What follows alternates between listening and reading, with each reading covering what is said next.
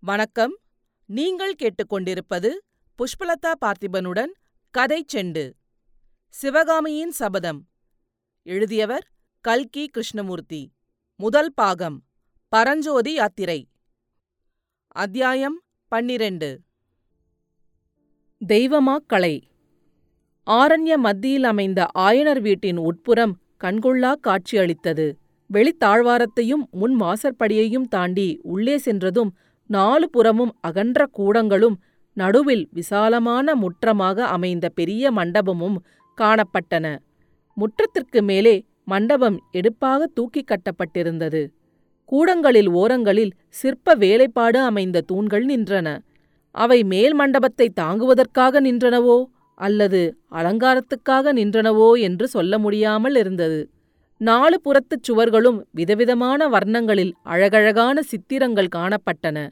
அந்தச் சித்திரங்களில் ஸ்ரீ நடராஜமூர்த்தியின் நாதாந்த நடனம் தாண்டவ நடனம் குஞ்சித நடனம் ஊர்த்தவ நடனம் ஆகிய தோற்றங்கள் அதிகமாக இருந்தன.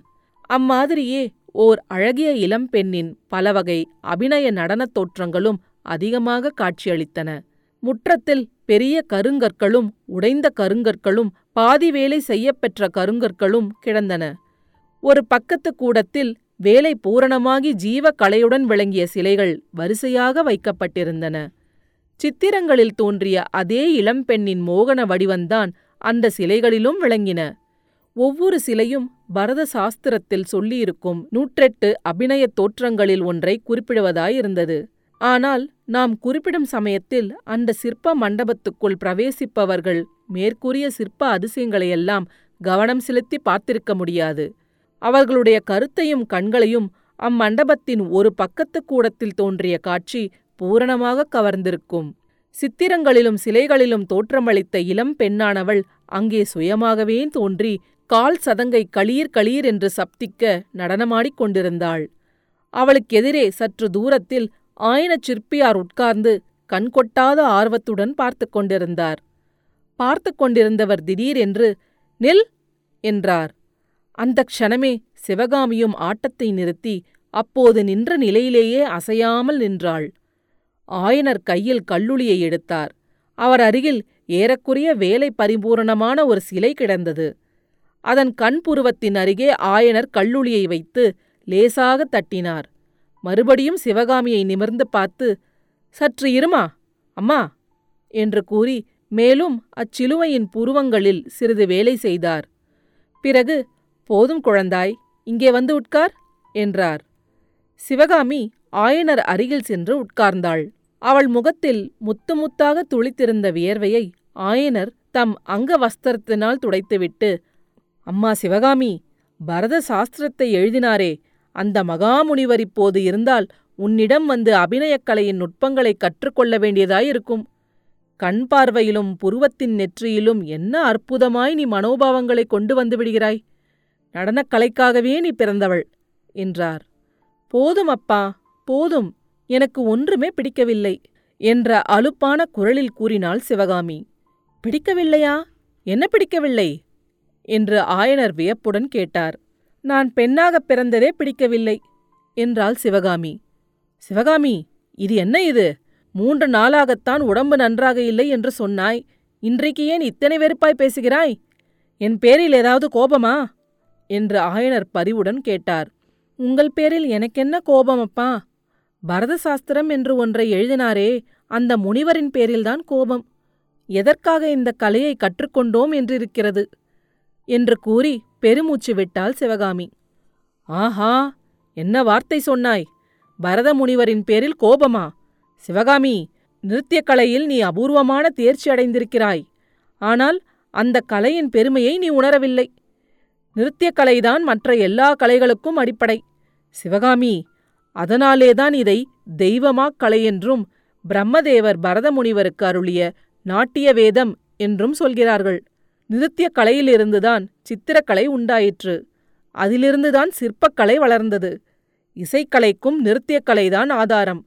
பரத சாஸ்திரம் அறியாதவர்கள் சங்கீதத்தின் ஜீவ தத்துவத்தை அறிய முடியாதம்மா? அன்றைக்கு ருத்ராச்சாரியாரே இதை ஒப்புக்கொண்டு விட்டார். யார் ருத்ராச்சாரியார்? சக்கரவர்த்திக்கு பக்கத்தில் பெரிய வெள்ளை தாடியோடு உட்கார்ந்திருந்தாரே அவரா? ஆம் அவர்தான் நமது மகேந்திர சக்கரவர்த்தியின் சங்கீத ஆசிரியர். சங்கீதத்தை பற்றி சாஸ்திரம் எழுதியிருக்கிறார். இப்போது கிழவருக்கு வயது அதிகமாகிவிட்டது. இருந்தாலும் தடியை ஊன்றிக்கொண்டு உன்னுடைய அரங்கேற்றத்திற்கு வந்திருந்தார். உன்னுடைய ஆட்டத்தை பார்த்து பிரமித்து போய்விட்டார். சபை கலைந்தவுடனே அவர் என்னை கூப்பிட்டு உன் மகள் நன்றாயிருக்க வேண்டும். அவள்தான் இன்று என் குருட்டுக் கண்களைத் திறந்து ஒரு முக்கியமான உண்மையை உணரச் செய்தாள். நான் சங்கீத சாஸ்திரம் எழுதியிருக்கிறேனே அதெல்லாம் சுத்த தவறு.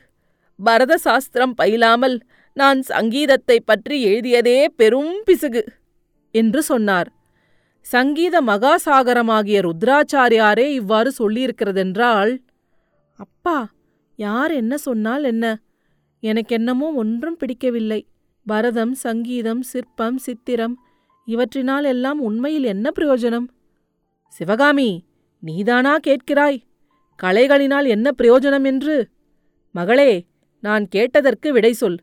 வசந்த காலத்தில் மரங்களும் செடிகளும் பூத்துக் குலுங்குவதினால் என்ன பிரயோஜனம்? பௌர்ணமி இரவில் பூர்ண சந்திரன் பால் நிலவை பொழிகிறதே அதனால் என்ன உபயோகம்? மயில் ஆடுவதனாலும் குயில் பாடுவதனாலும் யாது பயன்? கலைகளின் பயனும் அவை போன்றதுதான். கலைகளை பயில்வதிலேயே ஆனந்தம் இருக்கிறது. அந்த ஆனந்தத்தை நீ அனுபவித்ததில்லையா? இன்றைக்கு ஏன் இப்படி பேசுகிறாய் அம்மா? சிவகாமி மறுமொழி சொல்லாமல் எங்கேயோ பார்த்த வண்ணம் இருந்தாள். காதளவு நீண்ட அவளுடைய கரிய கண்களில் முத்துப்போல் இரு கண்ணீர் துளிகள் துளித்து நின்றன.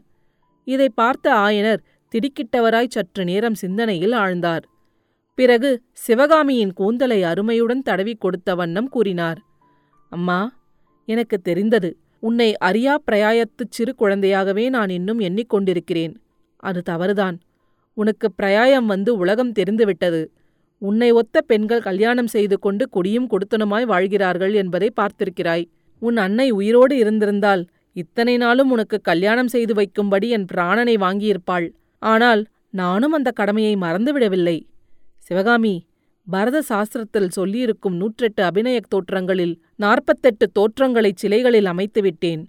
இன்னும் அறுபது சிலைகள் அமைந்தவுடனே உனக்கு தக்க மணாலனை தேடி கல்யாணம் செய்து கொடுத்துவிட்டு மறுகாரியம் பார்ப்பேன்.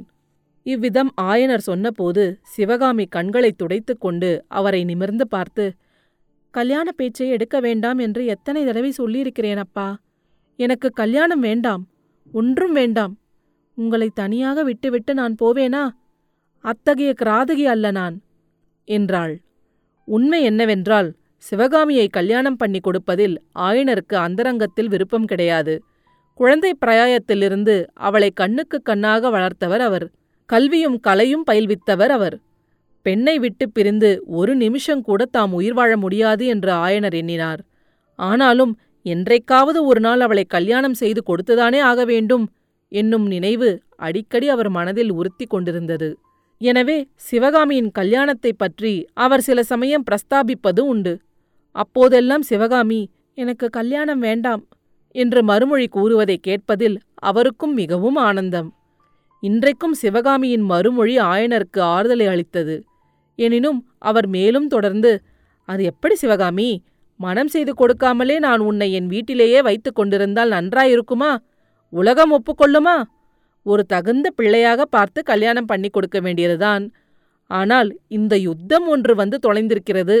இதனால் நமது குமார சக்கரவர்த்தியின் திருமணம் கூட தடைப்படும் போலிருக்கிறது. சிவகாமியின் முகத்தில் அப்போது ஒரு அதிசயமான மாறுதல் காணப்பட்டது. ஆங்காரத்தினால் ஏற்பட்ட கிளர்ச்சி அந்த அழகிய முகத்தை இன்னும் அழகுபடுத்தியது. என்னப்பா சொல்லுகிறீர்கள்? யாருக்கு திருமணம்? குமார சக்கரவர்த்திக்கா? என்றாள். ஆமாம் மாமல்லருக்கு இந்த ஆண்டில் திருமணம் நடத்த வேண்டும் என்று மகாராணிக்கு மிகவும் ஆசையாம். யுத்தம் முடிந்த பிறகுதான் கல்யாணம் என்று சக்கரவர்த்தி சொல்லிவிட்டாராம். இதனால் புவன மகாதேவிக்கு மிகுந்த வருத்தம் என்று கேள்வி. சிவகாமி குரோதம் ததும்பிய குரலில் அப்பா யார் வேணுமானாலும் கல்யாணம் செய்து கொள்ளட்டும் அல்லது செய்து கொள்ளாமல் இருக்கட்டும். நான் என்னவோ கல்யாணம் செய்து கொள்ளப் போவதில்லை என்றாள். ஆயனர் மீண்டும் அதெப்படி முடியும் சிவகாமி? சைவ குலத்துப் பெண்ணை மனம் செய்து கொடுக்காமல் எப்படி வைத்திருக்கலாம்? நாலு பேர் கேட்டால் நான் என்ன சொல்லுவது? என்றார். அப்பா நீங்கள் கவலைப்பட வேண்டாம். நான் புத்த மரத்தை சேர்ந்த பிக்ஷுனியாகி விடுகிறேன். அப்போது உங்களை ஒருவரும் ஒன்றும் கேட்க மாட்டார்கள் என்றாள் சிவகாமி. அவள் இவ்விதம் சொல்லி வாய் மூடிய அதே சமயத்தில் வாசற்புறத்தில் புத்தம் சரணம் கச்சாமி என்று குரல் கேட்டது. இருவரும் திரும்பி பார்த்தார்கள்.